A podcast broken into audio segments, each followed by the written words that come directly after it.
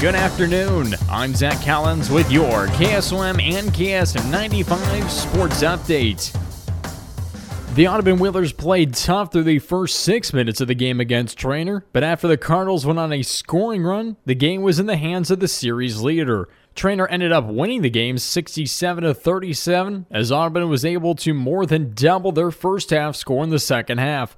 That scoring was due to the strength underneath the basket and the high post by Edward Miller. Yeah, you know, I think uh, he's gotten better uh, uh, mentally, you know, understanding that he has the capability of scoring on people when they play him one on one. And so he's done a much better job. And part of that's me pushing him to be that way. And, you know, most times when he got a one on one play down there, he was able to score. You know, it just we struggle sometimes, as you can tell. You know, our turnovers, we just had a lot of bad passes and make silly errors, and you know, a lot of that's contribute to Treynor's defense. But at the same time, a lot of things that we we need to do better. So, head coach Darren Miller started sophomore Austin Christensen, who has continued to come into his own through the first three games before Treynor. Unfortunately, he had to come out of the game with a rolled ankle. So we will see if he takes the court this Friday against HSTW. Yeah, I mean he was hurt. He rolled his ankle. There's no. It was too early in the season to try to push him into right. you know. So set him on the second half. Audubon had multiple good looks tonight at the basket, but just could not knock down shots consistently on the floor.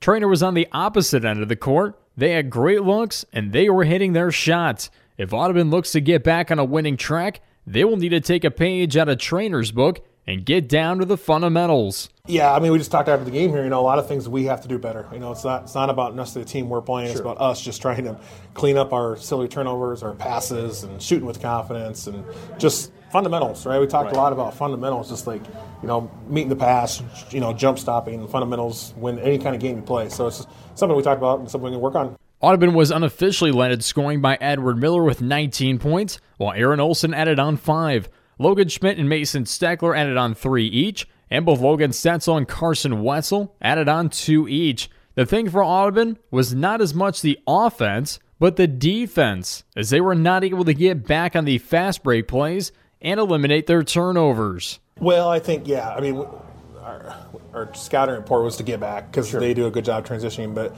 so I thought in the first half we did a pr- pretty good job, except for times we turned it over, they got layups. But you know, from there, I thought second half, a lot of times our transition points were off our turnovers. You know, so we turn over in the front court, that's an easy layup for them. So take away the turnovers, you know, then you know, then the pre- then their fast break points will you know decrease. So. Treynor's Jace Tams finished the game with 28 points, with 24 of those 28 points scored in the first half. Ethan Cones is right behind him with 8, while Carson Elwood added on 7. Treynor was able to pull the game in their favor early 39 to 14 at the half and never looked back. Audubon will take on HSTW this upcoming Friday at 7:30 p.m., while Treynor will battle Logan Magnolia at 7. The Griswold Tigers didn't come out of the game last night against Stanton with a win, but rather a 66 25 loss to the Vikings. Stanton was able to stop Griswold's leading scorer Abby Gollinghorst, who has typically been a tough player to stop on the hardwood. Coming into the game against Stanton, she was averaging 10.5 points per game and was keeping the Tigers close in tight games. Yeah, I mean Abby, she does a good job of just always being engaged in the game, and honestly, I think her her defense leads her into offense. When she's playing her good, strong defense, her her offense just comes naturally. She's just in the rhythm of the game. Everything is just kind of slowed down, and she sees what's given to her. So, um, her being able to be a threat outside and on the drive is is you know a lot of fun to have. Head coach Ryan Lockwood was impressed with the play of freshman Amanda Hauser, who knocked down just four points and two rebounds against Stanton, but she's continuing to adjust to the high school game. She will be a player that will be more than impactful for the remainder of the season. Yeah, she's a natural um, natural scorer. She's a gym rat, really. She just she's always working on her shot. She's always working on those different moves. She's a really gifted ball handler too, so it gives her a lot of um, just a, a lot of variety you know, in in that, and of course, being a freshman, she just had, you know, she got sometimes where where the the game's a little bit fast right now, but she's doing a really good job of just staying in it, keeping her vision up. When when she sees things, she's super dangerous. So, um, really excited about the quick start she's having and and seeing that continue to rise. On the defensive side of the floor, the Tigers have started to rely on both Carly and Josie Milliken, who have been the stopping points of opposing offenses. They both have not scored a lot on the floor, but they have been able to rebound and set up plays for the offense to flow they're they're doing a good job defensively, working together, really um, leading on the team, being in the right spots, um, seeing everything happening. So I, I, think both of them, their offense is going to continue to to improve um, just as we get a little bit more comfortable in everything we're doing. Griswold has a few minor improvements to make, especially when it comes to the tempo on the floor. Many teams try to go with the tempo of their opponents whether that be fast or slow, which ridges up the original offensive scheme and puts teams at the forefront of confusion.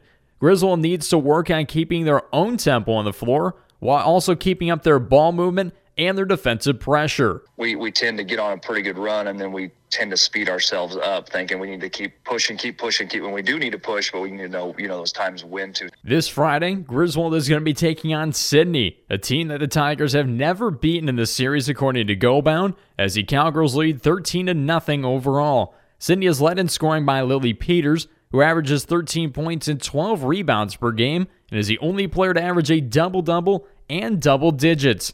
Griswold in scoring by Abby Golinghorst with 9.8 points and features no player averaging double digits. This should be a tight game this Friday night. We'll get a couple days before we go to Sidney, um, our first road trip of the year you know, uh, Sidney's playing a, a pretty aggressive uh, two-three defense, and they're pushing the ball pretty well, and, and they're showing they can move the ball, get their hands in passing lanes, and and so I think you know at least we'll have those couple days to kind of take a breath and and evaluate where we're at over these last few games, and then and then move on.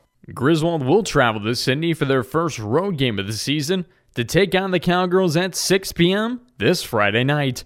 I'm Zach Collins reporting. And moving from basketball to high school area boys wrestling results, as we're going to go over some of the team results from last night.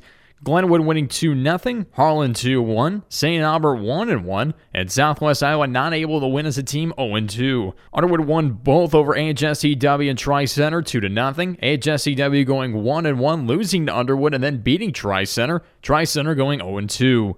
Logan Magnolia 3 0 as they beat Missouri Valley, Council Bluffs Thomas Jefferson, and Woodbine, and they beat Woodbine 83 to nothing in one competition. And Missouri Valley 2 to 1 as they were able to beat Woodbine and Council Bluffs Thomas Jefferson and fell to Logan Magnolia. Council Bluffs Thomas Jefferson and Woodbine both going 0 2.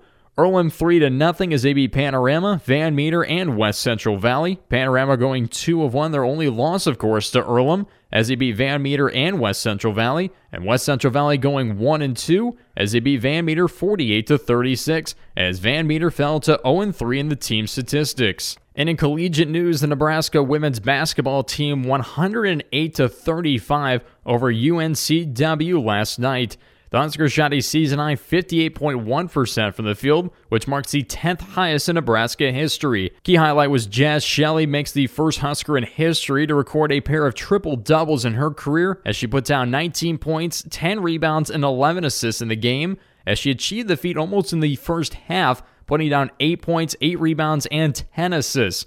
The Huskers will be taking on Michigan State and Lansing this upcoming Saturday for their first Big Ten matchup of the season. And in tonight's collegiate basketball action, Iowa will take on Iowa State in girls basketball action. Tip off at 6 p.m. Drake men's basketball will be taking on St. Louis at 7 o'clock.